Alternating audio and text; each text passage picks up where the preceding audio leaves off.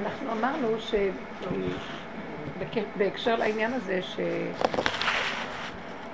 שאנחנו אוכלות, הפה.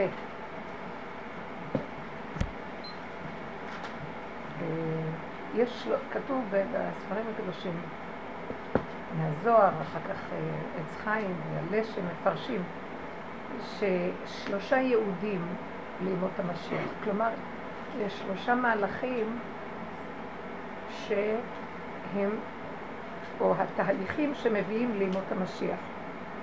שעל מנת שיתקיים לימות המשיח הם חייבים להיות קיימים. תהליכים שעובדים עליהם במשך הדורות, והם שלושה.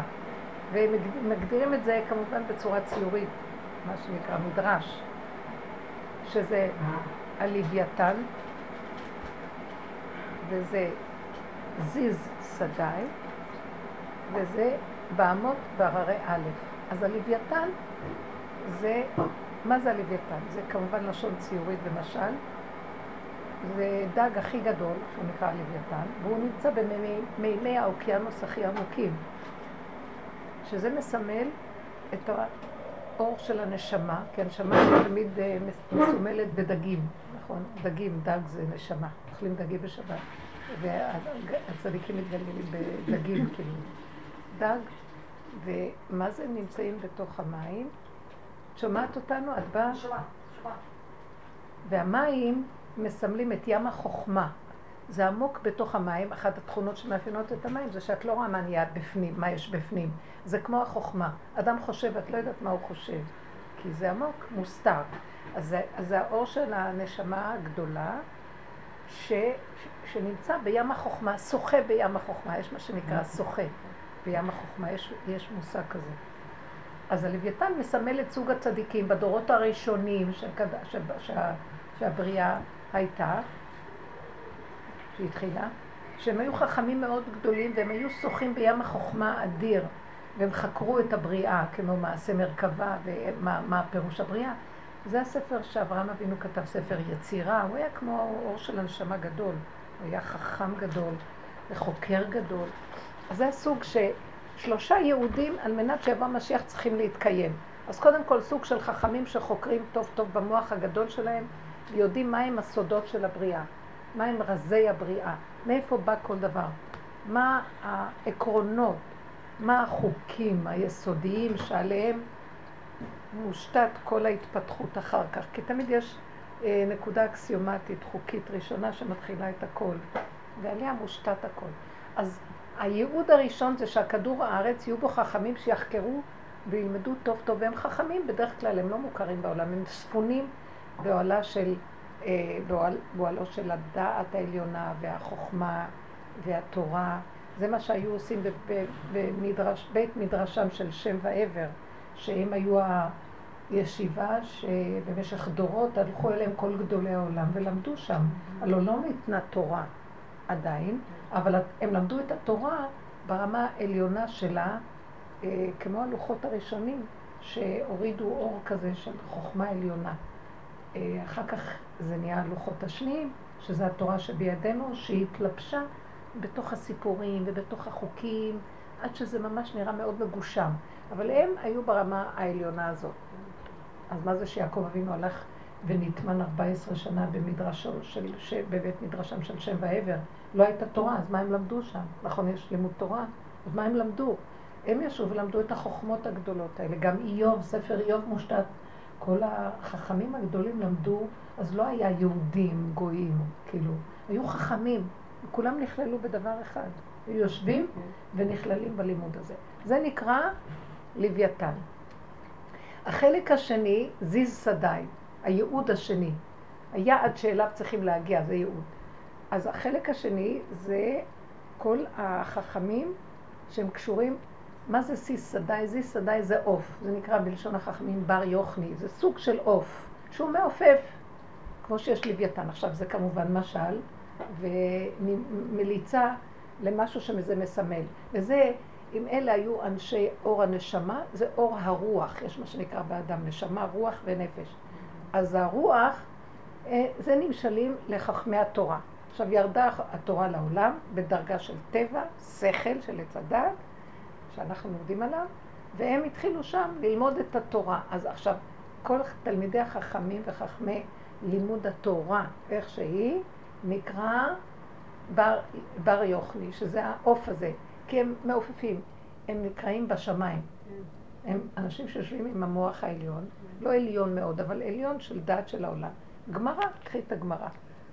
הם יושבים בבתי מדרש, הם לא יושבים במטבח, והם לומדים את הגמרא ונותנים לנו מה צריך לעשות, מה לא לעשות, מה טמא, מה טהור, מה מותר, מה אסור, מה כשר, מה פסול, ומסדרים לנו את המציאות המעשית שהיא תהיה מבוררת, ומביאים, אלה בררו ברמות העליונות של החוכמה, מה מסתתר מאחורי הבריאה הזאת, ואלה במצב של איך נביא את זה לכדור הזה באופן מעשי, ואחר כך יש את החלק, אז זה נקרא זיז שדאי, ואופי אופף, זה נקרא זיז שדאי, זה סוג של רוח ועולם שמתאווה למלאכיות, השכלים הנבדליים, שהם אנשי שכל גבוהים, אבל עדיין הם לא כמו אלה שיושבים, לא כמו המקובלים. בואי תגידי, בוא נגיד את זה בלשון פשוטה, יש את המקובלים ויש את התלמידי חכמים של הגמרא, נכון?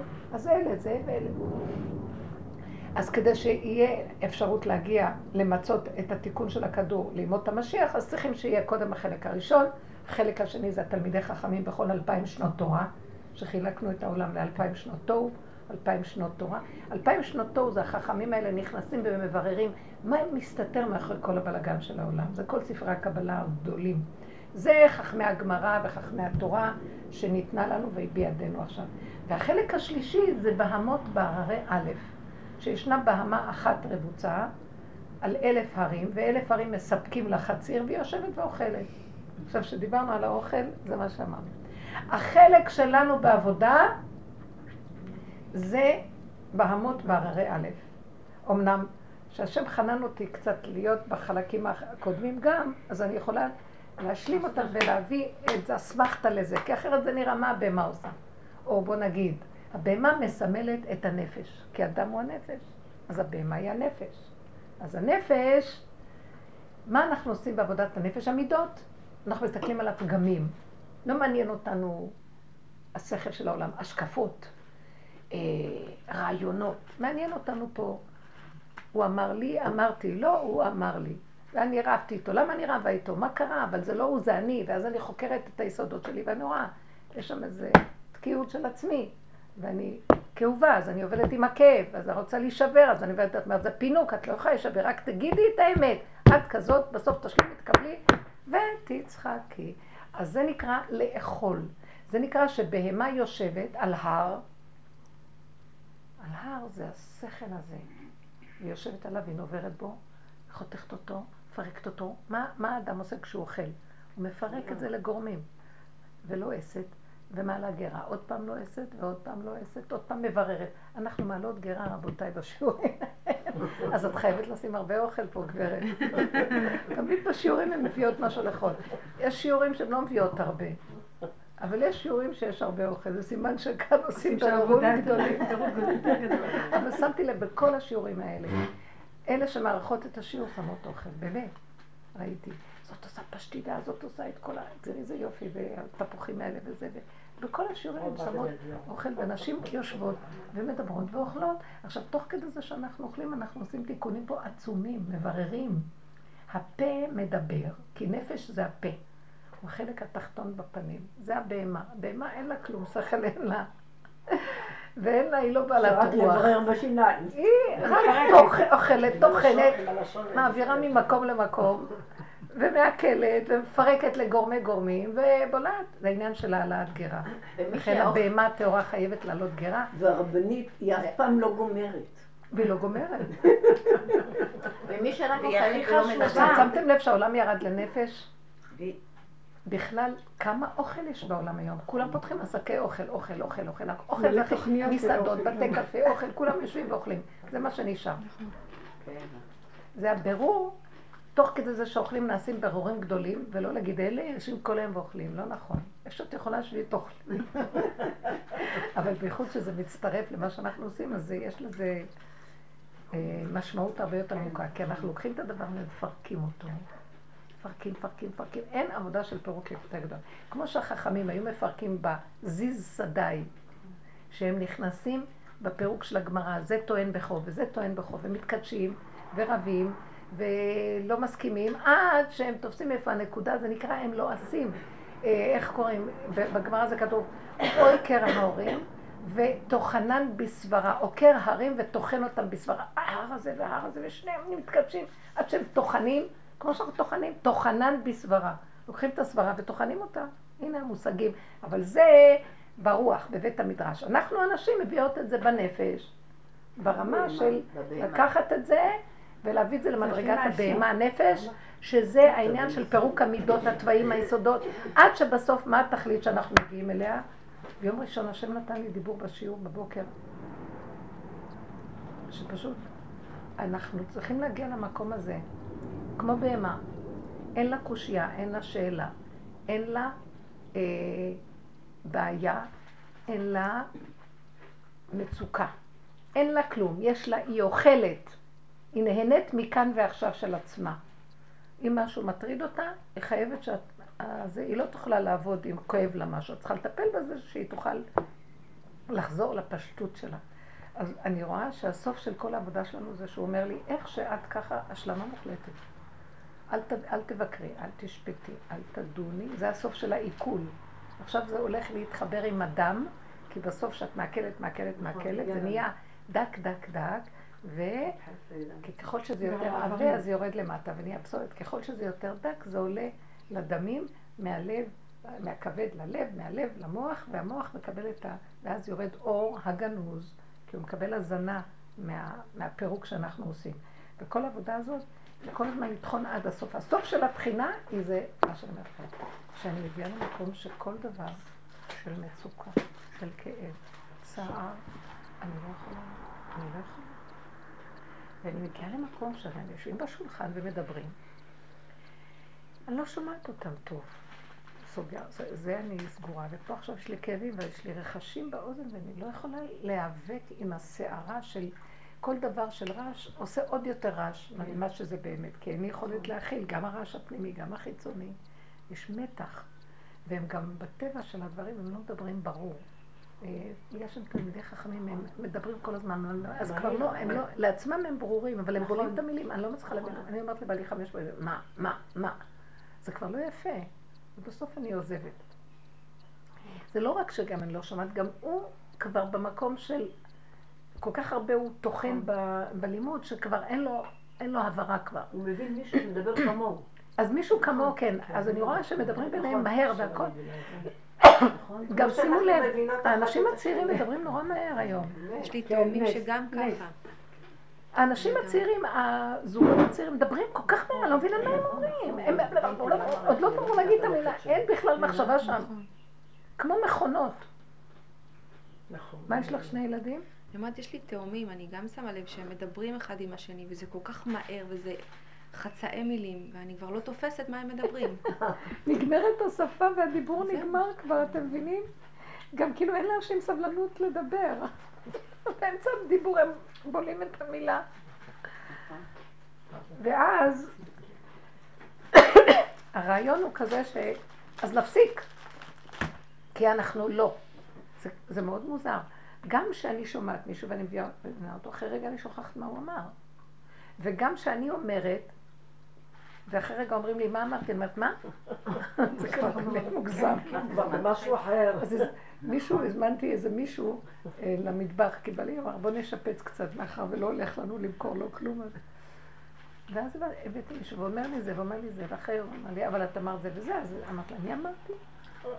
ואז ראיתי שאני מאוד מסוכנת, ואני לא יכולה להתנהל בעולם, לא יכולה כבר, ולא אכפת לי השיפוץ בכלל, לא אכפת לי, הגעתי לכזה צמצום שתנו לי מיטה כשאני צריכה לישון ומשהו, אני אפילו בקושי אוכלת כבר, כאילו מה יש כבר לעשות בתוך כל הבית הגדול הזה? זה שבת, גם כן אני רואה שאני הצטמצמתי לפעולות מסוימות, מה שפעם הייתי מסדר את הפינה הזאת, הולכת לפה, סקה, נהיה צמצום אחר צמצום, ופתאום אני אומרת לעצמי, אני לא יכולה לנהל את מערכת השיפוץ הזאת. והם רגילים שאני מנהלת את הכל, ונהייתי מקום שאני לא יכולה לנהל. אז אני אומרת להם, אתם רוצים שיפוץ? תסודרו את זה. אני זזה, אפילו לא אומרת להם. אני רק ראיתי שכשאני זזה, דברים מתבצעו. אם זה אני, נוגעים בי, לא מרשים לי. לא מרשים לנו להתרחב בכלום. וזה סוד גדול מאוד, זה כיף. את אוכלת, מה נשאר לעשות? לאכול ולשתות וליהנות. בקטנה. אז עכשיו זה סיבה, כי אני... שיעשו מה שהם רוצים עם הבית, ואז הבנים שלי בגלל שאני לא יכולתי לעמוד עכשיו. היו לי שתי קלות, שתי משפחות שהיו אצלנו בשבת. אז שהם שמרו על השיפוץ, אחת היא אדריכלית ואחת גם יש לה כל מיני רעיונות. אז זאת מציעה משהו מצרטטת, והיא אמרת לי, איך זה נראה לך? אני אמרת לה, נפלא, נהדר. ואז עכשיו השנייה אמרת, לא, זה וזה וזה, אז אני אמרת לה, מצוין. זאת אומרת, ועכשיו בא בלי ואומר, אבל אמרנו לה, נגר זה, אז הבן שלי, שהוא בא, אמר, לא, אז אפשר לשנות. אז עכשיו, מאחר והן לא יודעות מה אני בסוף סוף רוצה, אז אני נעלמת לחדר אחר, ואז אני שומעת אותן רבות ביניהן, מה כאן נכון יותר, ואז אני אומרת שיעשו לי את העבודה, מה אני אכפת לך, מה עולה פה? לא מעניין אותי, בכלל לא מעניין אותי. ואז ראיתי שזה מה שהוא רוצה ממני. תעזבי, אומר לי, את לא נכנסת לפרטים, את לא נכנסת למעשה. לא יכולה. כי למה? לא, תגיד לי עד מחר תעזבי, אני באמת לא יכולה.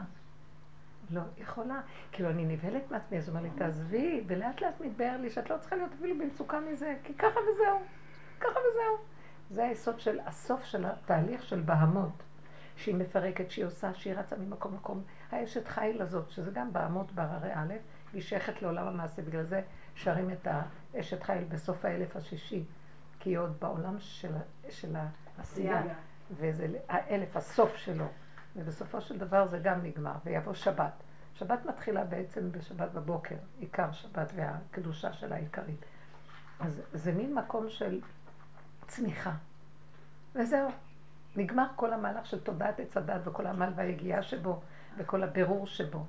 אז שלושת היהודים האלה, העיקר שלהם זה הבאמות ברהר א', והבאמה הזאת יושבת וטוחנת, טוחנת. זה רק לנשים, את אומרת. זה נפש. יש דברים שגם יש להם נפש. כל העולם יורד למדרגה הזאת של נפש. אתם לא רואים שהיום העניין של אנשים זה, זה נוגע בכל העולם. בכל העולם, הכוונה שלי, בכל התודעה של העולם. הכל מתרכך. נשים רוצים לראות כמו, גברים רוצים לראות כמו נשים. יש משהו של רכות, שנלחמים על הדרת נשים, שרוצים לתת לנשים מקום מכובד. התהליך הזה של כאילו הגמר, העולם הולך לקראת נשיות. אני שמעתי שיר של איזה בחורה שבשיר היא כאילו אומרת אתה לא מתייחס אליי ולא מדבר אליי ולא זה ולא זה ובסוף השיר כאילו בפזמון נשאר טוב לי עם עצמי וכיף לי עם עצמי כאילו שיר כזה כאילו כבר אנשים בעצמם מדברות יאללה אני צריך אתכם כאילו וכיף לי אלה שיושבות ומפרקות, אנחנו משחררות תודעה לעולם. כי התודעה הזאת חסומה בגלל חטא עץ הדת. עכשיו היא חוזרת לשורש שלה. זה הזמן של המלכות והשכינה. להקים את הכוח האנרגטי שנמצא בתוך העולם האורגני, הוא אלוקי, אבל הוא חבוי בתוכן, ואנחנו על ידי העבודה הזאת מגלים אותו, ואז זו תקומה שלה, ואחר כך יבוא אור חדש. כי יש לו כלי איפה לשרות, זה, אבל זה, זה כוח אלוקי. זה כמו הרב אושר היה אומר פעם, שכביכול יש הרבה חזרה בתשובה וכל הדבר הזה, אז מה הוא היה אומר על זה? אחד ישב ועשה תיקון, ובזכותו יש חזרה בתשובה, כאילו. זה לא שהם חזרו בתשובה. לא, בגלל איזה מישהו. ברור, אנחנו יושבים בעמק הבכה, סליחה, זה מעבר מאוד קשה מה שעשינו. לרדת ממקומות כאלה של שכל ומעוף. אני באה ממשפחה של מקובלים, אז אני באה מהליביתן. מה זה כל דבר אצלנו היה? זה כמו הכהנים... זה לצנוח, זה לא לרדת. זה לצנוח ברמות, אבל לצנוח בלי מצנח. אין שם מדרגה. בלי מצנח. זה חלמה. זה בלי מנח. ואת הולכת ואת לא יודעת מה, ופתאום שלחו לך כרית כזאת רק על השבט לעמוד עליה. היה לי חלום כזה שאני צריכה להיזרק מהמטוס. היה לי בפור. ולא ידעתי מה לעשות, איך אני אזרק? וזה לתוך תהום שאת לא יודעת, אוויר כזה אינסופי. אבל עדיין לא גמרנו את זה הרבנית. וכמו שאת אומרת, עד שלא תהיה את ההשלמה בנפש של בהמות הייתי עמך. זאת אומרת, זהו זה, איך שאני זה בסדר. עכשיו, כל עוד את שמעת, כל עוד את עומדת מול העולם, אז את רוצה לרצות אותו ואת מבינת מה הוא יגיד עלייך, איך אני אגיע למקום שכלום. אבל אם את לגמרי מפנה, לא אכפת לך כבר, רק את והנקודה הזאת, יש מי שיטפל שאת לא תראי משונה ומטולטלת. ואת בינתיים אומר לי, אז בואי את אליי, אני אטפל בזה שאת לא תראי, כי אני פחד איך אני אראה, אני אתחתק, אני אראה. אני רואה שאם אני עושה ככה, או... אם אני מפנה, אני נותנת תשובה לעניין שלה. עד שלא נגיע לדבר הזה ממש. איך מגיעים לזה? שלא לפחד לסובב את הפנים פנימה ורק לאהוב ולהתחבר לנקודה. כי כל עוד אני עוד שמה את העיניים בחוץ, אז זה לא מתאפשר החיבור הפנימי לגמרי.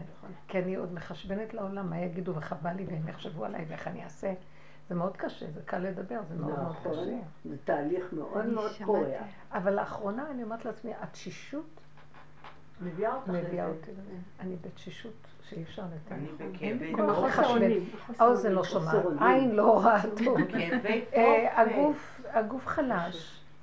אין לי, אני גבולית מאוד. הם דיברו על המטבח ודיברו על זה, ובדיוק התחילו להגיע אנשים לשיעור, ובאו עוד, במוצאי שבת עוד ילדים, הם אמרו נעשה הבדלה ביחד ואז נדבר. אחד אומר לשני, אז אמרתי זוזי, זוזי, השם שלח אותם לטפל בדברים. בדרך כלל אני עושה הכל. ממש לא נותנת לאף אחד לעשות כלום. זה אומר לי זוזי, זוזי, זוזי. ואז הפחד שלי זה, אני לא יכולה להכיל כלום, כי אני עוד רוצה לנהל את העניינים. ואני לא יכולה, כי הם הגיעו, ובדיוק אלה הגיעו, ואני אומרת, אני לא יודע, אני צריכה עוד מעט לצאת, לצאת לשיעור בסלון. ומה אני עושה? אני צריכה להגיש להם, לתת להם, לעשות, ולא יכולתי לנהל את הסתירה הכי מינימלית, פשוטה, שהייתי שולטת ברגע אחד ב-חמישים מצבים, רק מהבזק של עין, בשליטה עצומה. לא יכולה. ואז באלגנטיות התחמקתי, ואז אני רואה שהוא אומר לי, אבל אני כאן נשמה, אני אסדר, אני אסבור הכל, את בדמיון שלך רוצה עוד לשלוט. זה המקום של הרפאיה, הוא מכריח אותך עם חולשת הגוף. הגוף מאוד חדש. לא יכולה לגמרי. הוא שולח חוסר הצלחות. אני מנסה לנהל קצת, אז זה לא מצליח, בטח לא כמו שחשבתי, ואני מתאכזבת מהתוצאה, ואז אני אמרת לעצמי, את רואה, נו, עשי, עשי, והנה הזמנת מזה, זה צעד, הוא בא, שיפה, זה לא זה, זה לא זה. אז אמרתי, טוב, אז בסדר, גם מה שזה, זה בסדר. זאת אומרת, גם אפילו שהצעה קצת, גם הקצת הזה הוא טוב. זה לא גם. הקצת הזה הוא טוב. ככה צריך להיות. כן. אז זה שיגעון הגדלות, זה תודה, זה נותן לי השלמה, נותן לי השלמה עם התוצאה.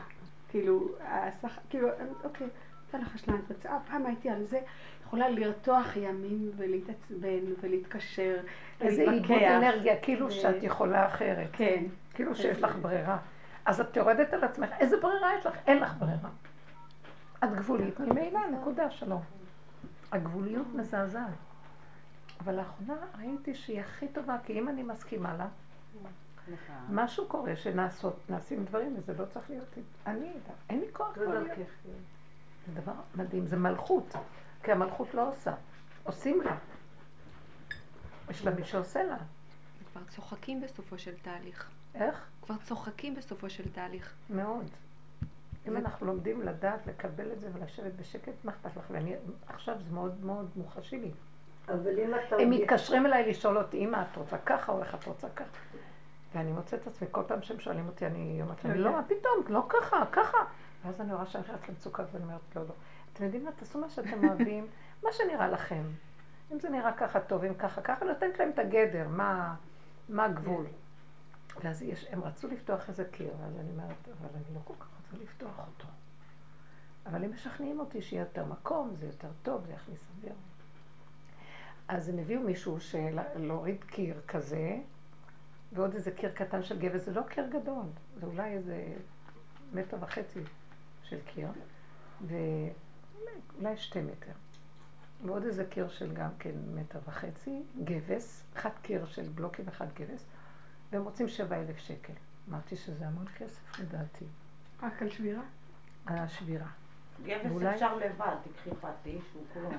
לא, אבל הם אמרו, הם מביאים לחולה, הם צריכים זה, אז רגע, אז לרגע נעצרתי ולא ידעתי מה לעשות. אז הוא אומר לי, שתקתי, רציתי להגיב ולהגיד לא. אחר כך שתקתי, ואז הוא אומר לי, אמא, אבל הוא אמר שיכול להיות שיש איזה עמוד שם בתוך הקיר, ואי אפשר יהיה כל כך לשבור, אבל זה יהיה עמוד של איזה עשר סנטימטר. פתאום הבנתי שהשם שלח לי עוגן. להינצל מכל הסיפור. מה, עמוד באמצע, אבל זה לא נראה לי. אבל היא לא, לא בטוח, אנחנו נבדוק את זה בתוכניות. אז תבדקו, ואז זה אמרתי להם, אז תראו, אם זה עמוד, אז לא עושים. ראיתי שהם שרחו לי איתם לפעמים. הרבנים. אז שהם ריחם עליי, תראי איך הוא עוזר לנו. אז למה לי להתרגז? יקר, מה, איך, אני לא רוצה בעצם, מה אתם חכים אותי? ואז אני אוהבת אותם, אני רוצה כאילו לשמח אותם, מה אכפת לי? מה, העיקר שיהיה להם שמח לשבור קיר. מה מעניין אותי אם יהיה לי קיר כזאת? מה לא אכפת לי כלום, תאמינו לי. אני אגיד לכם את האמת, הרחובות זה הבית הכי טוב שיש. כי גם את לא צריכה לנקות, לא לשטוף, את לא צריכה לשלם חשמל מים כזה, את לא צריכה לעשות כלום. מה, אם הייתי לבד, לא הייתי גרה ברחוב, לא חס ושלום. רק צריך לחזור לישון ושבתות. אבל להגיד לכם את האמת, בגלל זה השם מסדר כל מיני בתי קפה וקניונים, אנשים מקבלים מזוג, אוויר וחימום בחורף, מטיילים כל היום אוכלים, אחר כך הולכים לישון על איזה מיטה קטנה, שמה שלהם כל כך הרבה כסף. בתים יפים, רהיטים, הכל מסודר, והכל דמיונות של הבן אדם, מה הוא עושה בכל הסיפור? לא, בסופו של דבר זה לא שאנחנו, הוא הכריח אותנו, אותי הוא מכריח לצאת, כל הזמן אני בנסיעות, כאילו אני בגלות, שכינה בגלות, כל היום אני. אני מוצאת את עצמי באחת, שתיים בלילה ברחובות. אחר כך אני אומר, טוב, נשארו לי שעתיים בין לנסוע לפה לפה, אז מה, אני אחזור הביתה עכשיו? אז אני... ואז מה אכפת לי מיקיר כזו, מטבח כזו, מטבח כזה, הכל טוב, הכל נראה לי בסדר בבית. מה הם רוצים מהחיים שלי? אז למה מלכתחילה את משנה עם הכל בסדר? כי היה איזו נקודה שרצינו מאוד לעבור, כי לא יכולתי לסבול. הדמיון עוד פעם, בגלל כל מה שעברתי עם הגניבה הזו וכל הסיפור. אמרתי, הבית הזה, השכנים האלה, השכונה הזאת בונים כאן, לא יכולה לסבול את החיים פה. ולא הלך, לא הלך. המתווכים שהבאתי שכנעו אותי שלא כדאי לי וברחו. תרוויחו כסף, לא, לא רוצים להרוויח, לא כדאי לך. השם לא נתן. אז עכשיו, אז פתאום, אני אומרת, מה, להיכנס לבית ככה, אין לי כוח איכות. הוא ישן כבר, פתאום היה לי כזה. אז בא לי אומר, אז בוא נשפץ קצת. זה גם דמיון. אז הלכנו, אז גם זה דמיון, הכל דמיון. הרבנית, על פעמים אני רואה, מחשם את העתיה בדמיון. אותו בית, אותם רהיטים. אותו דבר. איזה אטאטורק? לא, אותה תפאורה. ולפעמים את רואה את זה נורא יפה. ולפעמים את רואה את זה כל כך מכוער. בדיוק. תלוי מה בנפש. זה כמו מסך של קולנוע. לא, יורד מסך עולה מסך, יורד מסך עולה מסך. בדיוק אותו דבר, אחרי שאמרתי, איזה לא נראה טוב, הוא צודק, נעשה שיפוץ וזה, התחיל לבוא זה, התחיל לבוא זה תמוניות, מה רע לי פה? זה נראה מאוד יפה, קמתי בבוקר, זה מאוד יפה הכל, למה להזיז את זה? וראיתי שאני לא יכולה להיות, אין לי, אין אמון במציאותי, אני לא יכולה להאמין לעצמי, המוח שלי משגע אותי, ואני רואה, זה תוכנת עץ אדם, במוחה שאת רואה שהוא משוגע. וזה מה שמריץ את האנשים כמו אכברים, תקנה את זה, תעשה את זה, תביא את זה, לא, תשבור את זה, תעשה. זה לא רגע מה הולך בירושלים, בכל הארץ, אבל בירושלים. הבנייה בעיצומה. אז לא אכפת לי, הם בונים בניינים, בניינים טוב, טוב, בנייה. בונה ירושלים, השם נדחי ישראל לכנס, בונה. אבל כשהם בונים הכניסות לעיר, כל השנים שאני נוסעה כבר איזה חמש עשרה שנה, כל הזמן בונים, בונים ומרחיבים, ומפרקים ומוציאים, ועוד פעם טרקטורים, ועוד פעם בונים, ועוד פעם, כי כל לילה שאני חוזרת תמיד יש עבודות בבנייה. וצריכים לחכות, והמתנות, כל מטר יש עכשיו כיתר. תקשיבי, אני רוצה להגיד לך, אז המוח שלהם לא נרגע. רגע, יושב, פתאום אני אסתכל ואומרת, אלו לא מזמן בנו, אז תנו לנו לנסוע במנוחה ולהיכנס לעיר בנחת. לא, ויש עוד איזה קטע פה. ולא, את זה צריך להזיז, אחרי שבנו את הכל, מחליטים שאת זה צריך להזיז, לקחת עוד איזה שתי מטר ולעשות.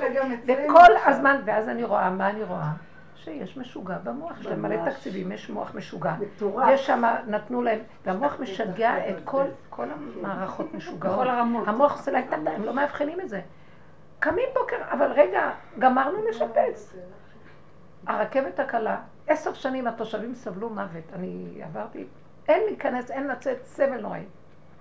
גמרו. עכשיו הם פותחים תשתיות לבנות רכבת בכיוונים אחרים. וואי, אין לך מקום. כניסה לעיר, הם רוצים לעשות שם מרכזים ענקיים של מה... אז הכל... סליחה, אתם מטומטמים, משוגעים, תנו לאנשים לחיות. תיקנתם, שיפצתם, תנו לחיות. לא, אין מנוחה. אין מנוחה. הוא מתגלה, הוא מתגלה על המשוגע הזה. זה אנחנו בקטן, וכאן בממשלתיות. הספרייה לא בא לי אותה פה, זה מזיזה. קונה משהו חדש, מזיזה את השעון לשם. זה רק אנחנו. זה, כן, רק אני. אני לא יכולה. עכשיו אני מגיעה למקום, אני מגיעה למקום שאני רוצה רק מיטה קטנה. יש לי בית גדול. ברוך השם פתחנו חללים שהבית, באים אנשים הכל. אבל עשיתי שם כל מיני אירועים בגלל שהוא גדול. אפילו חתונה יד שנייה עשיתי יד שנייה. שתי חתונות, שלוש חתונות כאלה היו לי. ושבע ברכות וזה לכל מיני תלמידות. ובר מצוות של הבנים עשיתי גם ברית מילה, עשיתי בריתות מילה של בנות שהיו הרב קניאבסקי, איזה בבית סנדק. היו הרבה אירועים יפים, כבית גדול. ולאחרונה אני נהיית כמו, נתנו לי מיטה קטנה. ופינה קטנה, אני לא צריכה כלום, חדרון קטן לעצמי לבד, אבל לבד, רק לבד, שהוא שלי, איזה כיף. אני בטוחה שאחר כך אני אקום ואני אגיד, מה זה קטן, תזיזי פה, תזיזי פה. לא, המוח הזה מתחיל ליפול, ומה שהוא רוצה זה רק המינימליות הקיומית, וטוב לו. כי הוא משוגע פה, הוא עייף אותו, מה? מה יש לאדם הולך לעולמו, ומה הוא לוקח איתו? תקשיבו רגע, זה רגע של אמת מאוד גדול, אתם צעירים. נכון, ואתם חושבים מה, מה, מה יש? יש איזה גיל, גיל ארבעים זה קורה, בין ארבעים לבינה, שפתאום אדם מתחיל לקלוט שזה לא לנצח פה, משהו קורה לבד בטבע של הדבר, אבל לא חשוב. זה, העולם נמצא במקום של זקנה מאוד גדולה, הוא יהיה מוטש עוד מעט, צעירים כאלה גדולים, גם צעירים היום, צעירים היום, הם לא כוח, ילדים גם הקטנים, אין להם כוח. אין כוח, ילדים הקטנים, כן, הם כל הזמן אומרים, אין לי כוח. והם קודם כל מציגים את עצמנו, הממרה שלנו, באמת שלנו, אין כוח. אז גם להם אין כוח, זה הדדי, הם הממרה שלנו, אז כל היום הם אומרים, אין לי כוח. לא, מצד עצמם אין להם כוח. יש משהו שירד של חולשה, רפיון. אין כוח, שביטה. מתחילים להיכנס למציאות של שביטה. שבת. נראה לי שהם רוצים את האמת, נמאס להם מזיוף. זה יורד עם התודעה שלו, כאילו, בשביל מה כל המאמץ הזה? הם קולטים יותר שדברים לבד קורים, למה צריך, למה צריך לנוע כל כך הרבה כדי שזה יהיה? זה במילא בא. תמתין רגע. יש משהו ב... הכרה חדשה שיודע את הדבר מבשרו. הם רוצים את המנוחה, אבל הם לא מוכנים לוותר על כלום, הם רוצים הכל. לא. הם רוצים לנוח, אבל הם רוצים שהדברים יהיו להם. לא. על מה הם מוותרים? הם רוצים מנוחה, אין להם כוח. מאחר ואנחנו שייכים לדור של כוח וישות, אז סיפקנו להם, אז הם רגילים, הרגלנו אותם, שאנחנו ניתן להם והמון דברים. נכון. אז עכשיו מה טענה להם? מלכתחילה, אם היו נותנים להם לחוות את המציאות שלהם, איך שהיא מתחילת הווייתה, איך שהם היו נולדים וזה, אז הם לא היו כאלה אה, מתרחבים בפינוקים ורצונות. זה אנחנו גרמנו. ואין מה לעשות, כי ככה זה... אני רואה שלי חדם ממש מצומצם כזה, מסתכל עליהם ומפעם נוח, אתם... אבל באמת, טיפוס כזה מאוד, יש לי חתן, ירושלמי, ככה, מבית ישראל, מאוד מצומצם, הוא הכל צוי בקטן, האוכל בקטן, ואם הוא צורך כזאת גדולה, תראה פה משהו, פה משהו, ככה, זה מספיק לו, וגם הוא הוצאות, הוא מסיים מה שיש לו טיפה, אני מה זה רחבה, וואו, הוא יעשה סלט, ככה קטן, ככה, אני מניק חצי לי, ככה הוא עושה חצי לי בבית, בעלי. אם הוא עושה ככה, אבל כבר תתגן את כל החצי, לא, הוא יעשה חצי חצי, חצי יזרוק וחצי יתגן ויעשה קטן קצת. כן, גם בעלי, כי הם בתוך עצמם, הגברים, חי, הגברים חיים את הנקודה של ה... כי זאת האמת, הם פחות כוללו, הם לא הושפרצו מהכדור כמונו על ידי תודעת יצדה. אז הם יותר בצמצום והריכוזיות, ויגידו מעצמם.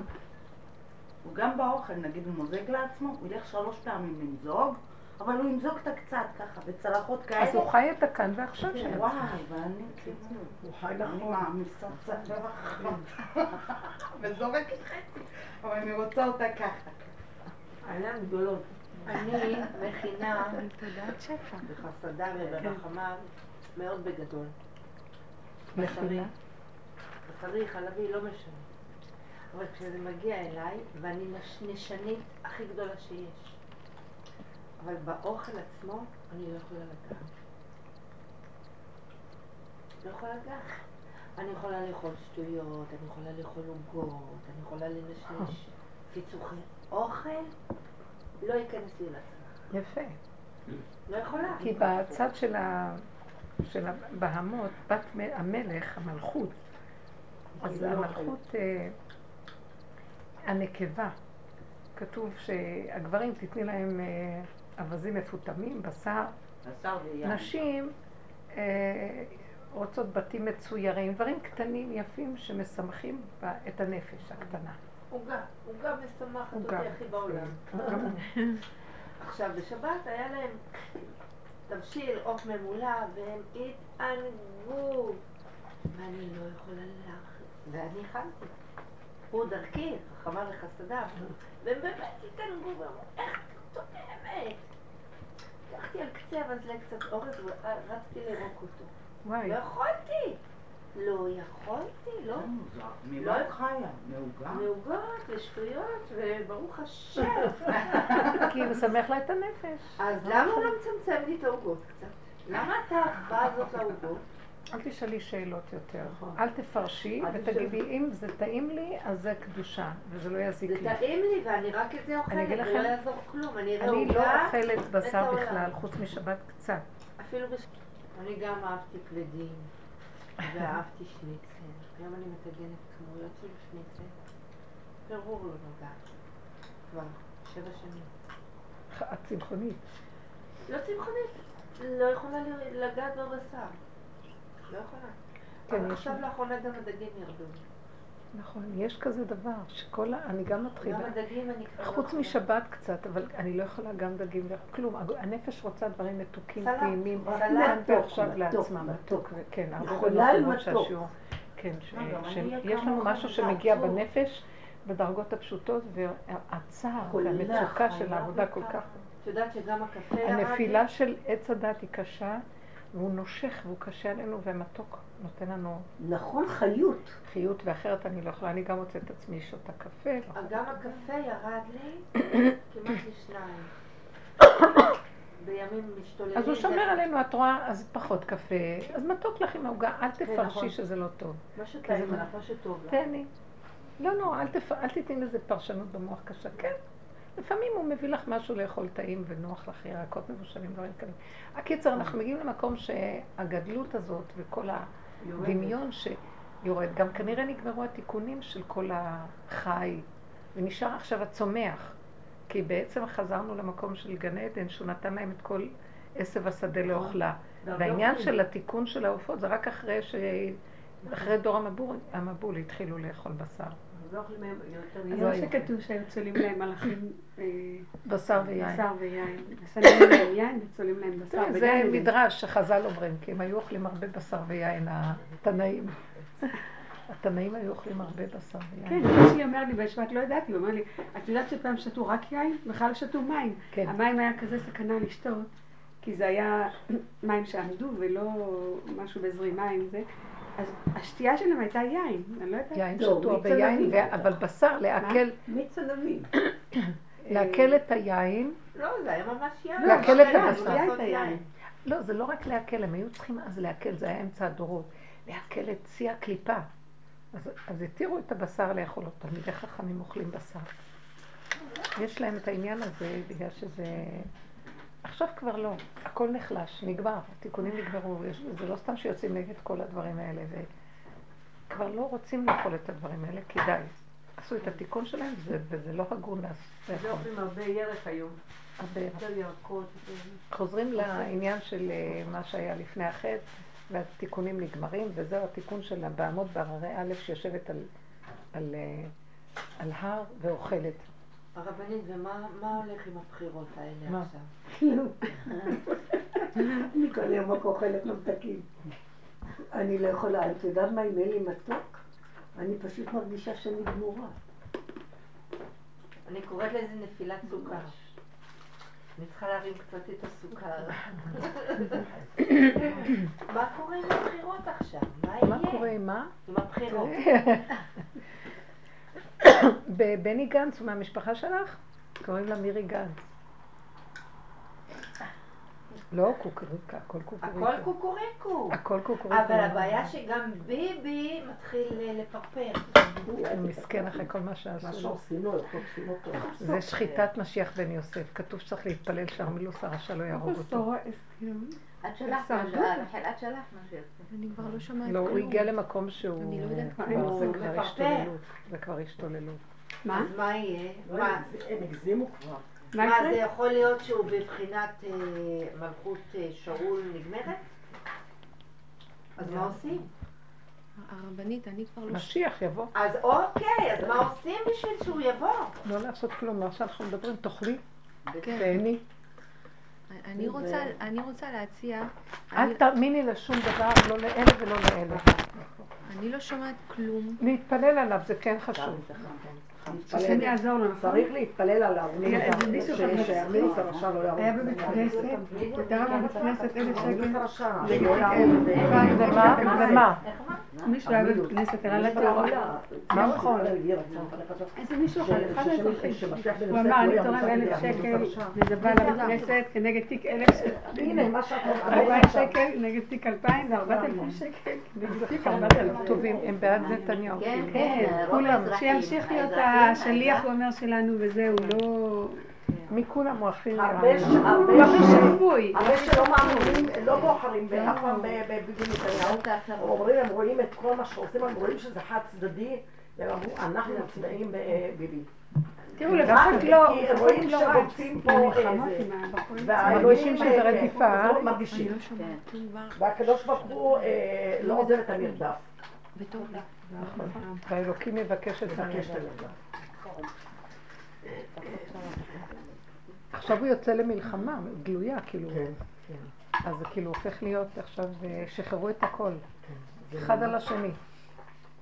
רואים שזה, אבל... סבא, סבא. רחל, רחל. לא, תודה. למה? אני יכולת בגלה וגבינה, זה טעים לי. מה הסיכוי של כל הסיפור פה? אני אגיד לכם, מצד האמת של העבודה שלנו, את רואה בחוש. עץ הדעת טוב מול עץ הדעת רע, והכל אחד מול השני. אנחנו צריכים כבר, אנחנו כבר פתחנו נתיב מילות. נתיב עית לא ידעו. עית זה כמו עץ הדעת.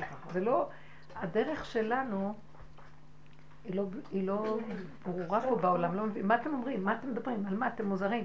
אז כל עוד, כי להם יש שתי אפשרויות בלבד, או הטוב או הרע.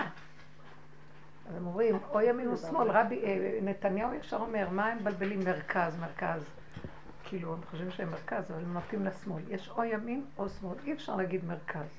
מרכז זה השם. המרכז הוא רק השם, אף אחד לא יכול לעמוד בנקודת המרכז, המרכז זה האמת. ולמי יש כאן אמת? זה ששקרן אומר מרכז, איך אפשר? אז הוא יותר אמיתי שאומר, יש או ימין או שמאל, בעולם של הטבע יש או שמאל או ימין. איפה אתה שייך? עכשיו, אנחנו יודעים שמה שאנחנו עשינו, מילתנו את הנקודה, ואנחנו יוצאים במקום שאנחנו כאילו פורסים שטיח לקראת המרכז שייכנס. אנחנו הפכנו את עצמנו להדום רגליו של השם.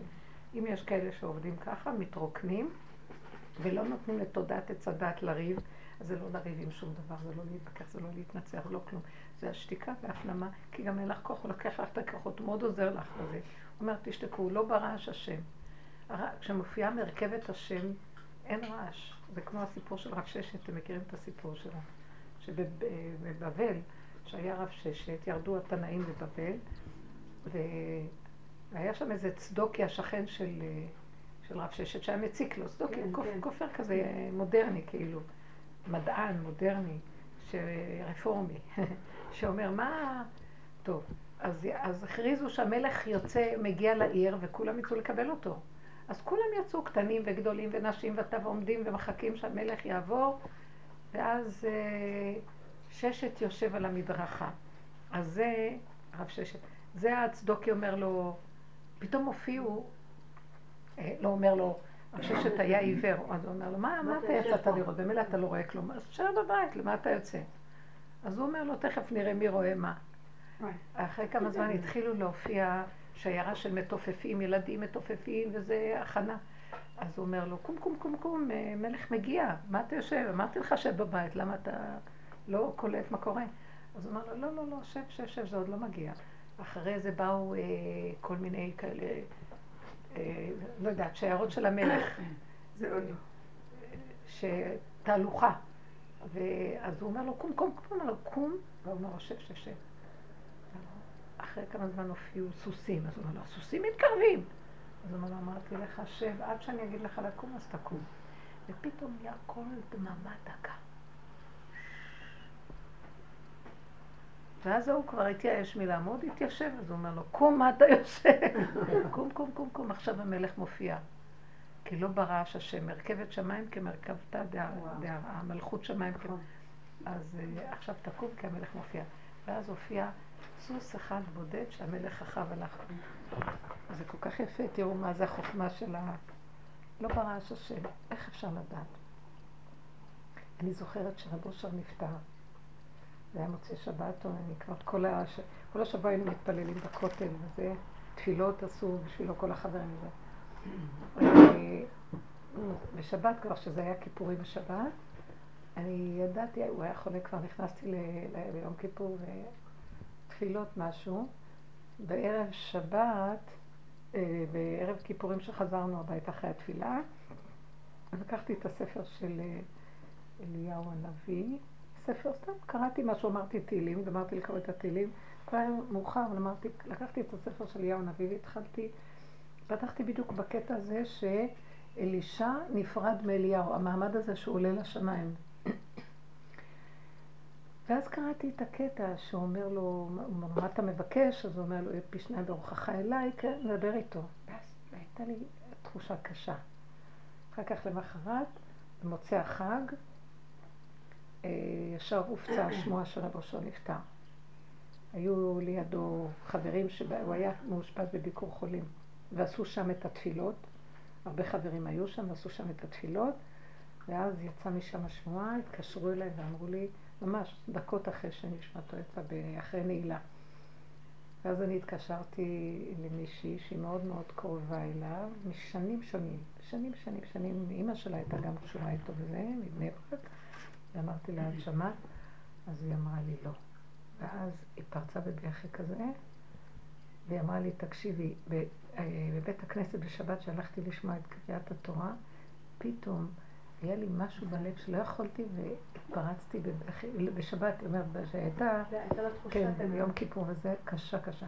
ואחר כך טוב, אז זה היה הסיפור, אז הלכנו כולנו, אמרו שנתכנס שם בבית, יש הבית, ברחוב, כל הרחוב היה מלא אנשים, מלא מלא מלא מלא מלא, ואנשים ורעש, מקצה הרחוב עד קצהו, מלא מלא התכנסו, הוא לא רצה שיהיה מודעות, הוא לא רצה שיהיה רמקולים, הוא לא רצה הספדים, הוא לא רצה שום דבר, כלום, כלום, כלום, שקט. יש לו תלמיד שלו גם, הרבה של הבן שלי, אני לא מקשיב לו, אני רוצה לכבד את רבי לפי מה שצריך, וכן אני אתלה מודעות, אני מתחיל לתלות מודעות רבים איתו, בקיצור, לא חשוב. אז היה רעש, רעש, רעש, רעש. אמרו שהביאו את המיטה, עשו לה טהרה, היה לו מקווה בבית. עשו לה טהרה בבית. מדברים, מדברים, מדברים, מדברים. אז מישהי אמרת לי, נו כבר מתי יוציאו את המיטה? מה קורה פה? זה היה שעות. ו... ואז אני נזכרתי בסיפור של רב ששת. ואמרתי לה, תקשיבי, את רואה, את שומעת את כל הרעש הזה? אם את שומעת את הרעש הזה, לא יוצא את המיטה. ברגע שיהיה כאן כל דממה דקה, אז תדעי שמוצאים את המיטה, כי הוא היה בחינת מלכות. הוא הנוקבה, הוא המלכות. אחרי איזה רבע שעה, פתאום, היא אומרת לי, את שמה לב איזה שקט, נהיה, נהיה ב... כאילו מישהו במחי יד נתן הוראה, זה לא היה דבר טבעי. שקט, שקט, שקט, אני לא אשכח את הדממה הזאת. אז מסתכלת, אמרת לי, מה זה השקט הזה? אמרתי לה, עכשיו מוציאים אותו, ואחרי שנייה, המיטה יצאה. אני זוכרת את הדבר הזה. ככה יוצאת המלכות התורה, הוא היה מלך. בחירת מלכות של השם. הוא עבד בגדר של המלכות. לא עבד בגדרת הקודש הבריך, הוא עבד במלכות, כל העבודה הזאת. ואז הגברים יצאו, ואחרים כולם לקחת את המיטה, הלכו עד גבעת שאול. ככה, נסעו אותו משם עד גבעת שאול. הרגל. אה? ברגל, כן. בשעוד גם לחוק. אז השקט הזה, השקט הזה, זה... זה המלכות. אז עכשיו, כל הבלגן שיש עכשיו פה במדינה וכל הסערה הזאת, זה הכלבים נובחים, זה מתכתש עם זה וזה בלגן, ויהיה איזה רגע שכולם יגידו, די, אפשר יותר לספק. יש שקט. השקט הזה נדע. עכשיו אנחנו מסמלים את המקום של השקט. לא להתערבב, לא להבין, לא לדעת, לא להגיד. לשתוק ולחיות את הכאן ועכשיו והרגע, להכין את, את המקום הזה שהמלכות חייבת להתגלות דרכו. למקום הזה. כי יש בלגן מאוד במדינה. לא יודעת אם זה ימשיך בכלל להתנהל, שלא יהיה בחיר. לא נצטרך. הם מבינים כולם שהמנגנון הזה, כולם מבינים, כמו שאנחנו קולטים במנגנון הצדת. אני משווה את המצבים, אני לא מדבר פוליטיקה עכשיו. שנכנס למקום שאין מה לעשות, חבל על הכוחות. שם, שם, שקל. שהם יטפלו, מי שעוד חושב שיש לו כוח שיסדר, מי שעוד רוצה להיות בעולם שיגיד שזה. והמצב הזה, זה נפילת תודעת הצדת שהיא מחולקת לשניים, טוב ורע. הרע עם הטוב והטוב עם הרע, וכולם בעצם, גם הטוב וגם הרע, כולו תחת תודעת הצדד, שאמר להם לא לאכול מהצדד. עכשיו שאכלו, אז, אז העולם עושה תיקון מהרע שלו לטוב שבו, אבל גם הטוב שלו מלא שקר וגניבה. אז שניהם, גם הימין וגם ימין ושמאל תפרוצי ואת השם. אז המהלך הזה, שלא זה ולא זה, מה שאני רואה עכשיו זה עוד, הם עוד מתקדשים זה עם זה, אבל באמת יגיע איזה שלב שיש שקט של אנשים התחילו לרדת, אין לא זה ולא זה, ואין כאן כלום, ואין מה שיהיה. התאווה של המוח, של העיתונאים ושל היהודים המסוכנים, יש שם קליפה מאוד גדולה של המלאק שגונבת במוח. זה ההשכלה וההבנה והידענות והווכחנות וההגייה והפרשנות, כל הדברים האלה, זה גניבה לא נורמלית, ושם הם יושבים. העיתונאים שולטים במדינה, אתם לא מבינים? Mm-hmm. הם דעתניים עד כדי אימה וחרדה. כל דבר שיוסף, מבקרים אותו, שופטים אותו, דנים אותו, מפרקים mm-hmm. אותו. גמרו על העולם. אי אפשר לעשות כאן בלי שנות. תולים אנשים, רק אמר מילה כבר נופלים עליו, רק זה עושה זה כבר. זה... אי אפשר בכלל להיות ברמה הזאת של הכלליות הזאת. אז כולם מבינים שהשיטה הזאת לא טובה. שיטת עץ הדעת נופלת. כולם מתחילים, הם לא, הם לא מדברים בשפה שלנו. כולם מבינים שהשיטה של איך שנראה העולם, שנראה כביכול נאור, זה הכל דמיונות. ואין פתרון למשהו אחר, אין להם בתודה משהו אחר. אנחנו הבאנו את הצד השלישי, שזה תודה חדשה, זה משהו חדש. אז תדעו לכם, עצם זה שאתם לא ברע ולא בחיוב, לא בחיוב ולא ברע, לא בכלום, ואיך שזה ככה, זה ההכנה של ה... מקום שיוצר כלי כדי שתרד עליו תודעה חדשה, חוכמה חדשה. אז לכן עלינו פשוט להצטמצם, להתקטן. איפה שיש מצוקה מרמזים לנו לא לפרוץ את הגדר ולהסכים לאיך שזה ככה. ומה? נזכרת מזה, מה יצא? בסדר גמור. לא הפסדתי, לא הפסדת כלום. כי גם שאלה עשית, לא עשית פעולות, גם זה שעשה בסוף חוזר לאותו מקום שאת, ואחרי שהוא כבר מוכה וחבול, וכולו שן ועין. בסוף אומר לא לעשות כלום, רק, אז את כבר ידעת את זה מראש. זה לא שאנחנו עדים סתם, גם אנחנו על בשרנו חטפנו. כל מה שלא עשיתי, אני רואה שהוא נוגע בי ומחטיף לי. עד שאני קולטת שאומר לי, את לא מתרחבת בשום דבר, גם לא שיפוץ, כלום. תני למישהו אחר לעשות, לא את. אתם, אני צריך אתכם למשהו אחר. אצלכם הכללים הם אחרים. מה אכפת לי? רגע, מה אכפת לי? אם הם רוצים שיסוברו, אני משלמת. אכפת לי. לא אכפת לי, גם הכסף אין לו ערך. אין לו ערך. זה סתם דמיון. מה? זה המון כסף. אין ערך לכאן. אין ערך. כל הדמיונות האלה הולכים ליפול. באמת. האמת שיש ההרפאיה הרגשה נהדרת, כי כשאת מרפאה, את רואה ישר איך הקדוש ברוך הוא מסדר את הדברים בצורה הכי מדהימה, בלי שהתערב. נתן לנו את השכל, בדיוק מה צריך לעשות. בדברים שאת חששת. הוא בא לבד ואמר, הגעתי למסקנה שזה באמת מיותר, לא צריך, וזה וזה וזה. היה לי ניסיון כזה שבוע שעבר, עם אלי והבן, ותמיד הייתי מתערבת, להיזהר, לזה, לזה, כאילו כלב שמירה כזה של, שלהם. ואחר כך הייתי, מספיק, איזה שנים זה לא עובד. הם גדולים כבר, זה סתם התאווה השלטונית שלך. גם זה טוב, אבל לא, לא, אתה יודע מה טוב, לא, תן לי, תן לי, לא לי, אף לא, כאילו, הוא זיקה שלא התערבתי בכלל. אחרי שאבא אני חוזר, ובדיוק, בדיוק, זה היה לבד, נעשה לבד, התוצאה הייתה זה, והרגשת הכיף היא הרגשה טובה, כי את יודעת שהוא נכנס לסדרת העניינים, ואיזה כיף שהוא... שזה לא את, שאתה איתך להתאיז. כן, אנחנו חטפנו מכות, הרבה מכות. כאבים היו, אנחנו כבר יצאנו למעמד אחר. אני ממש מרגישה, כל התמידות עומדות למקום שלא, לא, לא, לא, לא, לא. וכל אחד לידי העין. לא שווה לי בעולם הזה שמשהו מציק לי וכואב לי. כי את רואה שאין לזה סוף. אני עד שערי מוות. את יכולה להשתגע. המקום הזה מאוד מכריח אותך להיכנס. זה סוד מאוד עמוק. לכן כל השיעורים האלה וכל הקבוצות שעובדות זה במחתרת, זה לא עבודה של העולם. מה פירוש, מה פירוש, מה פירוש, תלמדי, תעשי. אין מה ללמוד, אין מה לעשות, אין לו הכל אחיזת עיניים וגניבת דעת לא נורמלית. חבל לך בזמן. חבל לעמול כדי לשלם, כדי ללמוד, כדי לעשות. נו, אבל זה החיים. לא, זה לא חיים, זה המוות. בסופו של דבר את חוזרת לאותו מקום כמו, תקשיבי רגע, אותם נשים חילוניות שהיו, כשמישהי אמרה לי, אצלנו בעולם החילוני מי שבא נשים. לא אכפת לנו כל כך, כל ילד עושה מה שהוא רוצה. אצלנו בגלל הדעתנות התורנית, שזה כן וזה לא, האימהות משוגעות מהפחד והחרדה על הילדים. בסוף את מגיעה לאותו מקום, מרפא, מרפא.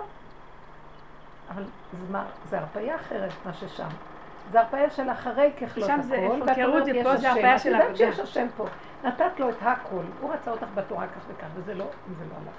תמסרי את זה, לא רק הוא יכול לעשות משהו. זה הרפאיה מסוג אחר, זה לא הרפאיה של לפני, זה הרפאיה של אחרי ככלות הכל. לבדו עם לא חמורה.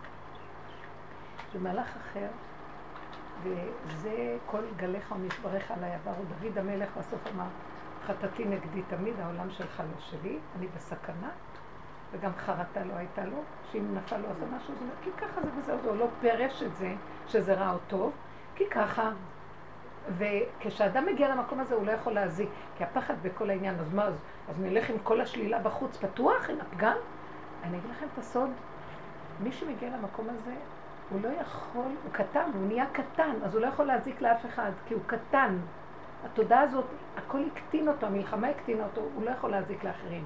בעוד שבחוץ, אנשים עם כל הגדלות שלהם, והכוחנות הישותית, חייבים חוק וגדר וגבול, שזה אסור, כדי שלא יזיקו אחד לשני. כי כל החוקים האלה ניתנו, שלא נזיק אחד לשני.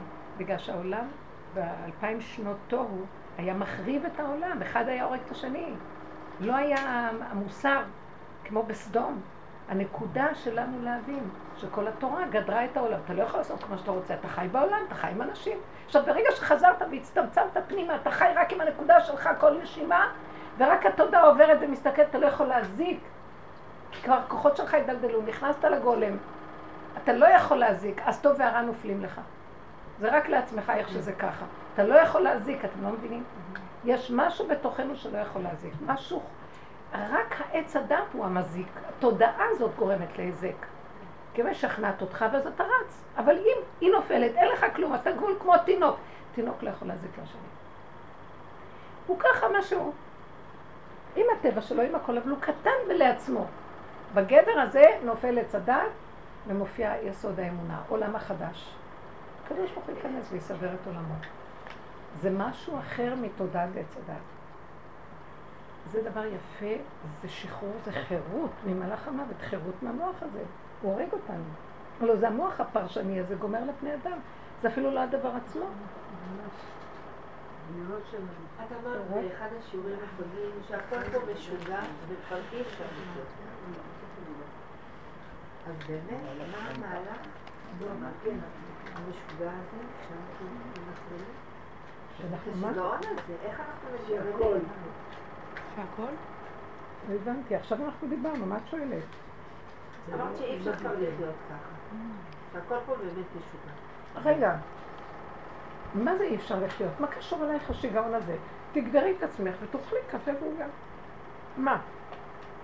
אם אני אפתח את המוח וראית את השגעון, מותר לי רק לרגע לעשות את זה, כדי, כמו מפת מצפן, איפה אני נמצא בעולם.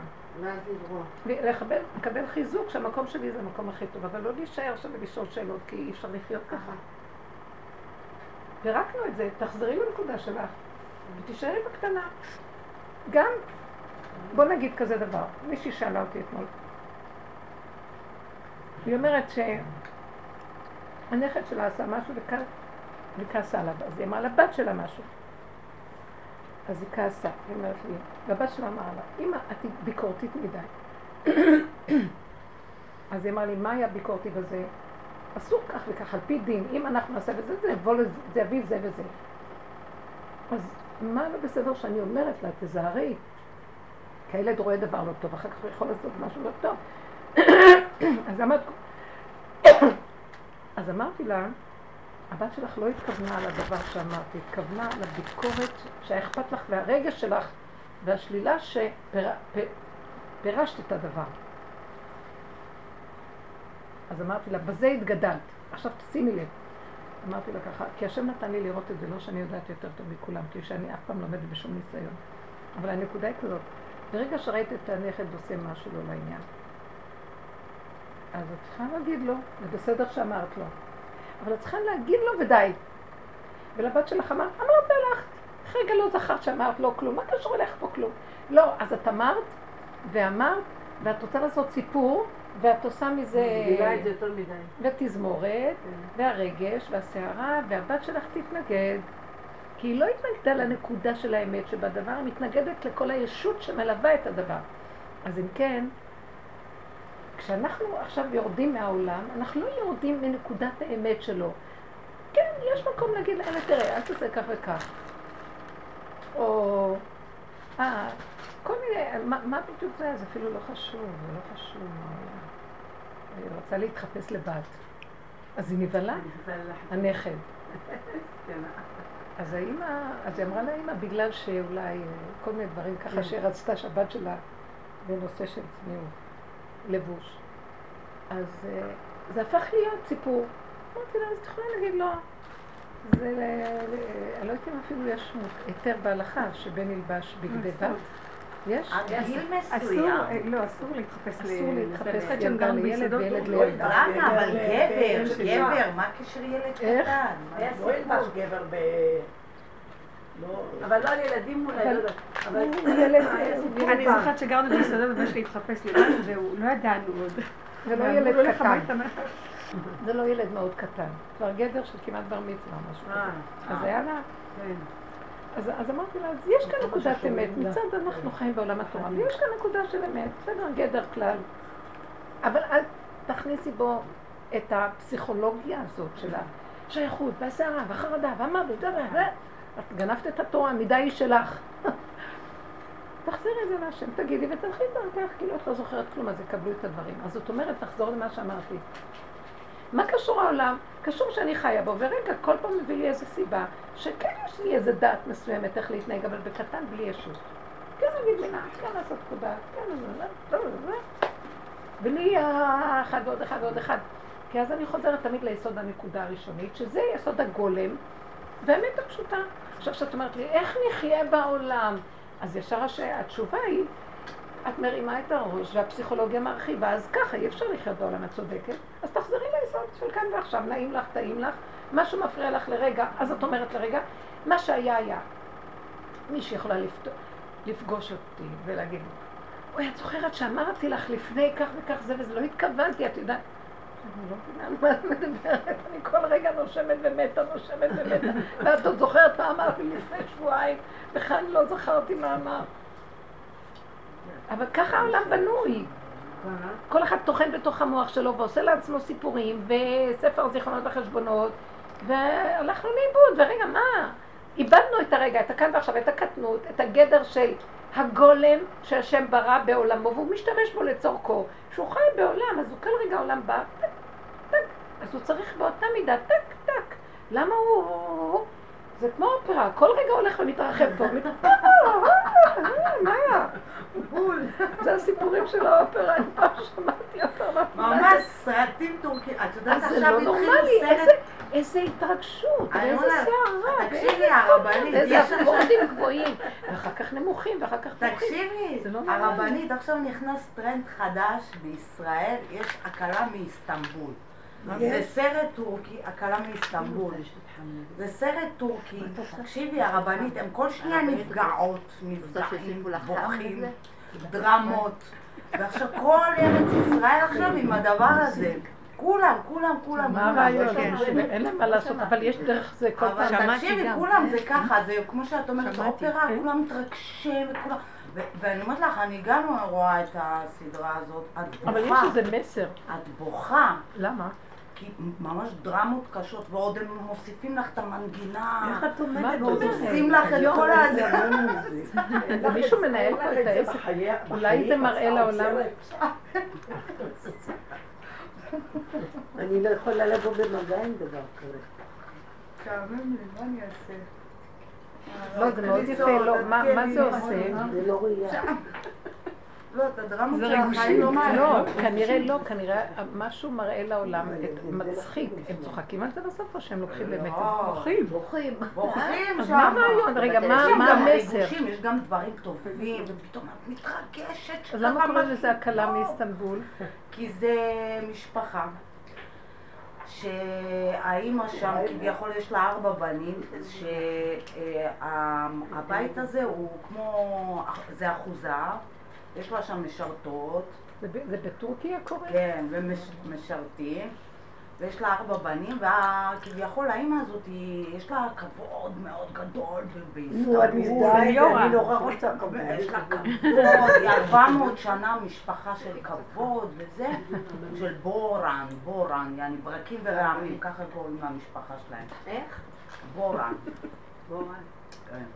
ואז כאילו כל קלה שמביאים, אז היא צריכה להחליט. עכשיו הבנים כביכול... האימא צריכה להחליט. כן, ועכשיו הבנים מרדו בה. באימא. כן, ואמרו, אנחנו רוצים את זאת, והקלה הזאת שהיא הביאה, אז הוא לא רצה אותה והתחתנה עם האח השני. שהאח השני רצה אותה, אבל היא לא רצתה אותו, ואז זה לא. עכשיו, זאת הראשונה שהוא הביא מאיסטנבול, גם האח הקטן התאהב בה. ועכשיו, אין שם, בקיצורים, את לא מבינה איך הדורק את השני שם, הכל דרמות. זה בעברית או בטורקית? בטורקית, אבל כל ישראל רואה, יש את זה בחדשות, יש את זה כתבות. זה טורקי, זה לא יהודי. סרט טורקי, לא. אה, זה מורים דבר. אני אומרת לך, כל העולם סרט טורקי, כמו שאת אומרת, כולם. אני לא מבינה שיהודים, חשבתי שאתם מדברים על סרט של ישראל. סדרה ישראלית. אבל זה בישראל להיט עכשיו. זה מה שאני אומרת לך. אין כמעט חילוני, כן? חילוני, זה מה שקורה בעולם. אבל זה גם תלוי איזה ערוצים יש לכל אחד. לא, ויבה, מה? רקנות לא ראית, במדינה שלנו אין. אין, אין, אין. היה סדרה כזאת אמריקאית. משנים, שנים, שנים, אולי. שישים שנים. כל הזמן עושים לך. מה יפה, זה אמיצי. קראו להם, אני לא זוכרת. גם, עשו להם דרמות משפחתיות. אז עוד נובל. הנה בגלגול קודם. אז לא, זה מה ש... זה עכשיו, זה ככה בול. והם מוסלמים? כן, עלה, עלה כל הזמן. אבל הם מודרניים בטח. כן. של אטאטורק. לא המוסלמים של ארדואן. אינשאללה, אינשאללה. מדברים כל שלהם, יש להם כזה בעיה עם הלשון. אינשאללה. הם לא לא עושים, הם לא... יש שם הרבה כבוד. עוד הרבנית, בואי מילה לו במקום. וואו, וואו, הם יכולים לרצוח אחד את השני, כאילו, ממש, הם מגיעים שם על... אז זה מה שהישראלים רואים? כן. למדו עם ככה. אני יכולה להבין את זה. למדו עם ככה. אני רואה איך שהכל הלך לאיבוד פה, יהדות, באיזה מדינה יהודית יש פה? אולי לא כדאי לחשוב לך, בנית, אנחנו בצמצום, זה הכי טוב. את היצר הרע עכשיו בריקוד האחרון שלו. נחזור לכאן ונח. לא, אני רק מסתכלת על ברחמים, זה רק תפילה לשם שיקום, ולא, זה מביא לי תפילה, אני לא סתם מתבלבלת מזה, אני אומרת, איפה? אלפיים שנות גלות נוראיות. איפה ההבטחה שלך לזרע? אברהם יצחק יעקב שנתת את הארץ הזאת, כדי מה? שיעשו ככה? עוללו? אין לנו שליטה. המפלגות השמאלניות וזה. אין דבר שאת לא מבינה, רוצים תחבורה בשבת, הם פרסמו עכשיו את המצע שלהם תחבורה בשבת. גנץ. מי זה הם? מפלגת גנץ. לא יודעת. רבנית, הרב שלך שולחת משהו על הרב קוק. מה? מה אמר הרב קוק בטבריה? כן. הכי גדול. הוא אמר שהוא הולך למות. מי? כן. הוא אמר קוק, הרב דב קוק. אמר שקובי זה שבטבריה, אה, דב קוק הזה מטבריה, הוא יהרוג אותו, הוא אמר שיהרוג אותו, תדעו לכם שאם אני אקבל את תקפת לב, הרב דב קוק. כי הוא אומר, הוא עושה לו נורא דפולסה. כן, הוא אומר, לא, אז הוא אומר... זה כמו שהרב זה... עשה והרב אליהו. נכון, נכון, נכון. אבל הרב דב קוק מבקש להתאר על הבורר שראש העיר שם הוא גורם לו פשוט עומד לקבל את כפת לב. והוא אומר, ואם הוא ימות, הוא אומר, הוא מרגיש, הוא אומר, אני הולך למות, אם אני אמות, אני לא אשתוק גם למעלה. על מה? על מה שזה עושה בטבריה. ראש העיר. לא, אומרים שהוא פשוט לא, יש לו איזה סעיף, הקובי הזה. מה זה סעיף? יש לו תפקיד של ה... לא, אבל הוא הולך אחרי כל דבר, גם הראו קטע שהוא הלך ליד מקום גיוס, לשכת גיוס של בנות. יש שם שתי חרדיות שעומדות לשכנע את הבנות לא להתגייס. אז הוא בא לשם, ואיך מתנפלו על אנשים, ואנשים אומרות שזה חוקי, יש להם אישור, הן יכולות, אז הוא אומר, הוא לא רוצה להסתכל בכלל, זה לא חוקי, זה לא חוקי. זה מה אתם באות לפה להסיט זה, שלא התגייסו ושלא זה, בכל דבר שבקדושה הוא מתערב שם, וראו שלא תהיה כפייה דתית. אז כן. וכפייה חילונית מותר, נכון? אבל זה אחד הסימנים של הגאולה, שהכוח התרומה משתולל לפני שהוא מתפרק. אז צריך לראות את זה, לא? אז הם קמים עכשיו בשצף קצף, הם פשוט בכל מקום מדברים על... עכשיו פה ברחובות, פה ברחובות החליטו לעשות כמו שבחב"ד, שמים שולחנות ליום שישי, לחלק מרות וזה, עכשיו העמידו שולחן חילוני. ששם מראים על מצעד הגאווה, על אלה שמותר, עם סטיקרים, הם פשוט מוצאים הכל על השולחן, והגיעו עם זה ליד השליט, כן? אני לא יודעת, אז הם עכשיו הוציאו שולחן בדיוק חב"ד פה והם פה. אבל זה בסך הכל סרט מצחיק כל הדבר הזה, אני לא רוצה להתפעל מזה, אני לא רוצה גם לפחד זה. מי מפחד? די, זהו, כאילו, זה איזשהו מהלך. שאני לא מבינה אותו, וגם, אוקיי, אז הוא נמצא וזהו, אין לי גם שליטה עליו. אין שליטה על זה. לא לפגוע בו ולא לקדם אותו ולא שום דבר. ובא לי פשוט להתפוצץ. הכי טוב לסגור את המוח ואת העיניים. לא להתייחס וזה ייעלם. זהו, מספיק מההתפעלות. לא שנורית אמרה בחלום שלה. ראתה את הנחש. לא לתת לו משהו בכלל, אז הוא לא יהיה קיים, בדיוק. כן, אז לא, רק דיברנו על העניין הזה שזה אחד מסימני הגאולה, שככה אמרו לנו, שכשיבוא לפני ביאת המשיח, הכוח התרומה משתולל, וזה ולנו, בדיוק, אנחנו לא מבינים את זה בכלל, וזה מראה לנו שזה ככה. זה לצחוק כמו שהיא אומרת, רק לצחוק הרבנית. רחל, יש לך משהו אחר לעשות? אני לא הצלחתי ב-ארבעים שנותיי, כלום. מלבד להגיד, אוקיי, זהו, כאילו, הרגשתי בחיים בכל מיני דברים שעברתי, שבניתי מגדל קלפים, והקדוש ברוך הוא אמר לי, לא ככה, לא ככה, גם לא ככה, וזה כאילו אמור להיות בסדר, רציתי בית כזה וכזה, ולא.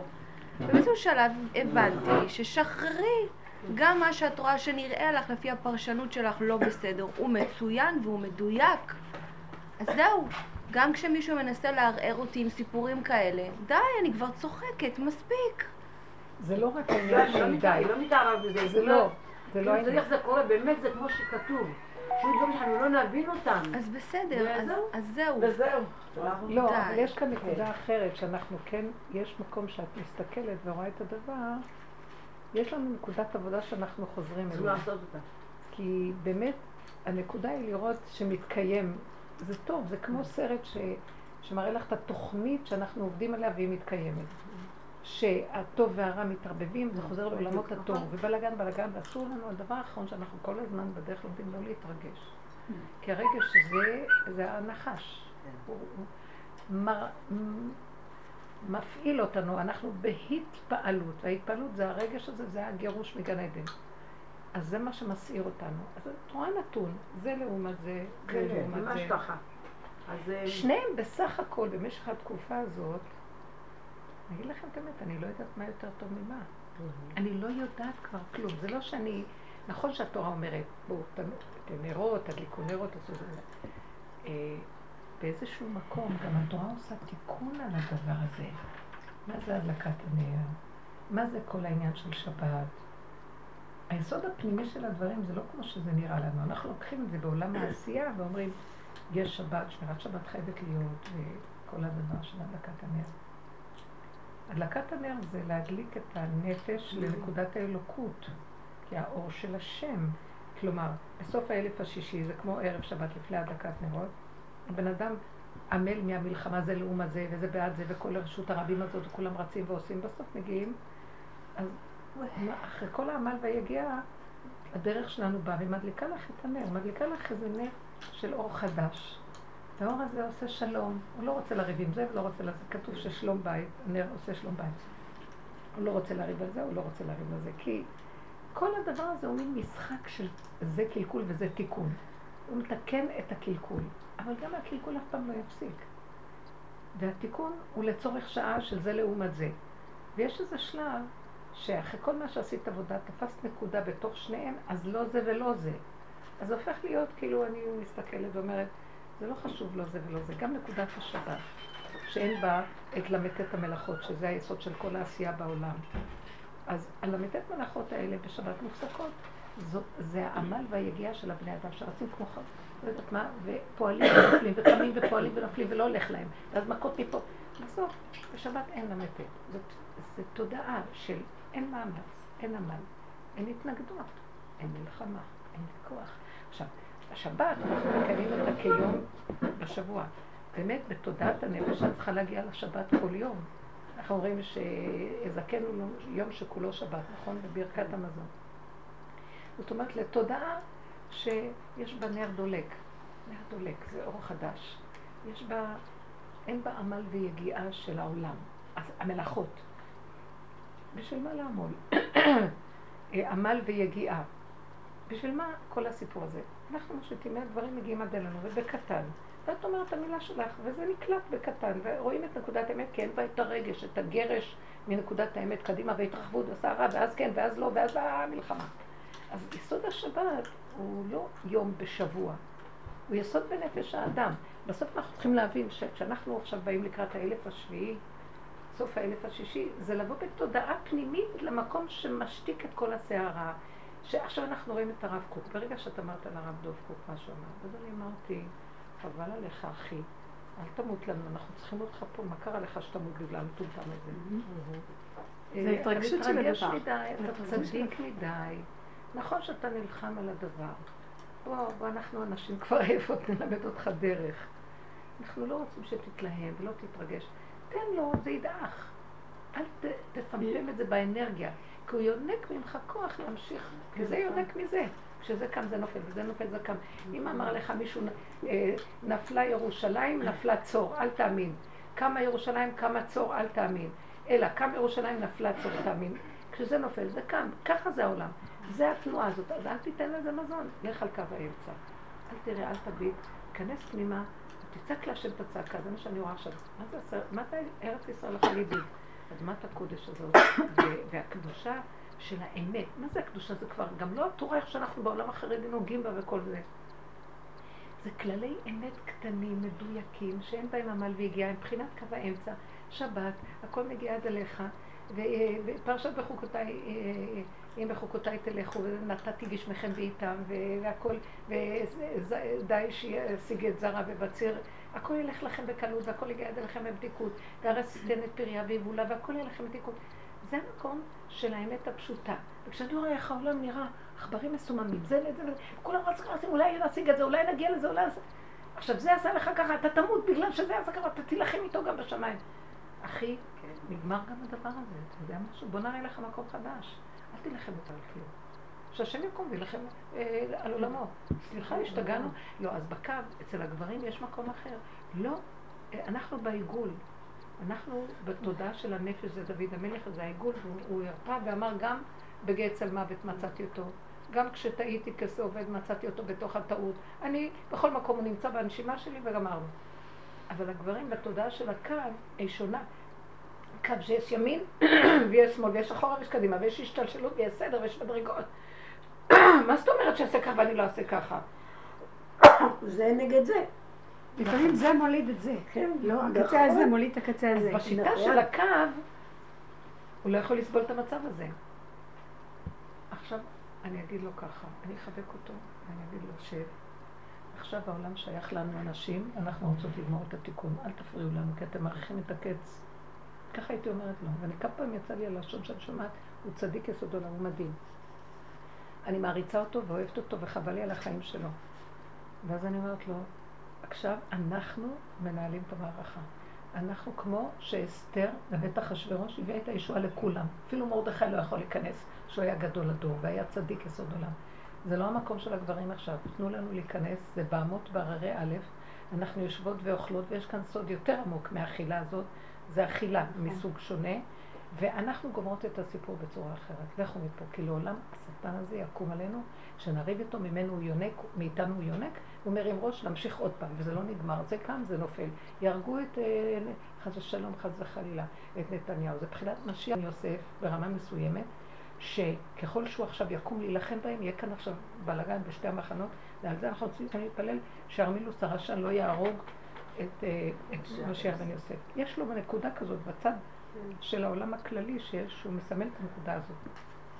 ולכן, ולכן הייתי מציעה לו, בשבע אל תעשה, שתוק. כי כולם בשתיקה הזאת ילך לך יותר טוב, מה שבה התלעמות זה אחד על השני, והצעקות ומלחמות. הייתי אומרת לו ככה, הייתי אומרת לרב קוק, אה? אומרים שדווקא הוא שותק, הוא לא אומר, הוא ממשיך את מעסקיו כרגיל. כן, כן, מישהו שכתב בזה שהוא עושה את מעסקיו כרגיל, שפשוט לא... משמיים מדריכים אותו. כן, רואים שהוא נשלח. מבקשים, תתפללו עליו סתם כיהודי, זה ממש מגיע. וברגע שאנחנו גם נשתוק, אנחנו נעזור לו בעצם השתיקה. בדיוק, אנחנו על ידי זה שנכנסים לנקודה, אבל זה לא שתיקה של...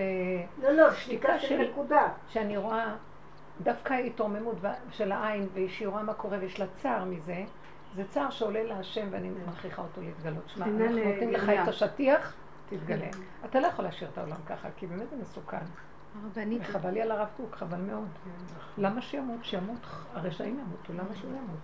לא, לא צריך למות. אנחנו גוזרים שהוא לא ימות, אף אחד לא ימות. ושהרשעה תיפול, וכאשר תחלה, ממש, שלא ייתן לממשלת זדון לקום. די, אין לנו כוח. יהודים באים כאן, נהיה מדינה ערבית פה נהיה. מה נהיה פה? מה הם רוצים מאיתנו? הכל כיתובים ערבים, ירושלים כולם עלי ערבים, וכולם רנקולים ערבים. מה הם רוצים? בכל מקום את מוצא ערבים מתפשטים לך בכל... מה, באנו מאיפה? באנו מהגלויות כדי לגור שערבים... מה הדבר הזה? מה קרה בו? אני לא נגדם, שילכו לשבע מדינות שלהם. מה הם רוצים מהחיים שלנו? אנחנו לא יודעים להעריך את ה... את הקדושה, את המקום שמגיע לנו, ואנחנו מנקרים את עצמנו, הם קוראים לזה גזענות, גזענות השמאלנים, לא, אין שם שכם. מה זה גזענות? אלה באים להרוג אותך, זה, אתה יודע מה זה גזענות? גזענות היא ככה, שאתה יושב בארצך, ואף אחד לא עושה לך כלום, יש לך שנאה על הגזע הזה שגר מולך, אתה לא סובל את זה. סתם, שנאת חינם, זה נקרא גזענות. אבל שהם באים כל יום להרוג אותנו, וחורשים מזימות לזרוק אותנו לים, ושהם שואפים שלא יהיה כאן אף יהודי, אז אנחנו נקראים גזענים אם אנחנו נלך נגד הכיוון שלהם.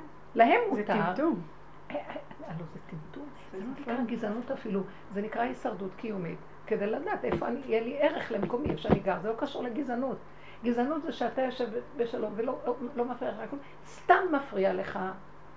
זה נקרא גזענות. אבל כשבן אדם, הם מאיימים נורא. אין להם תרבות שהם יכולים להיות רגועים. מחפשים כל הזמן איך בדם... להציל את הפלסטין שלנו. אז הכל כאן מבולבל על הדבר הזה, אני אומרת לו רגע משהו. יש לנו תפילה, כן אני מרימה עין ומסתכלת, אז אני אומרת, תרחם על העולם שלך.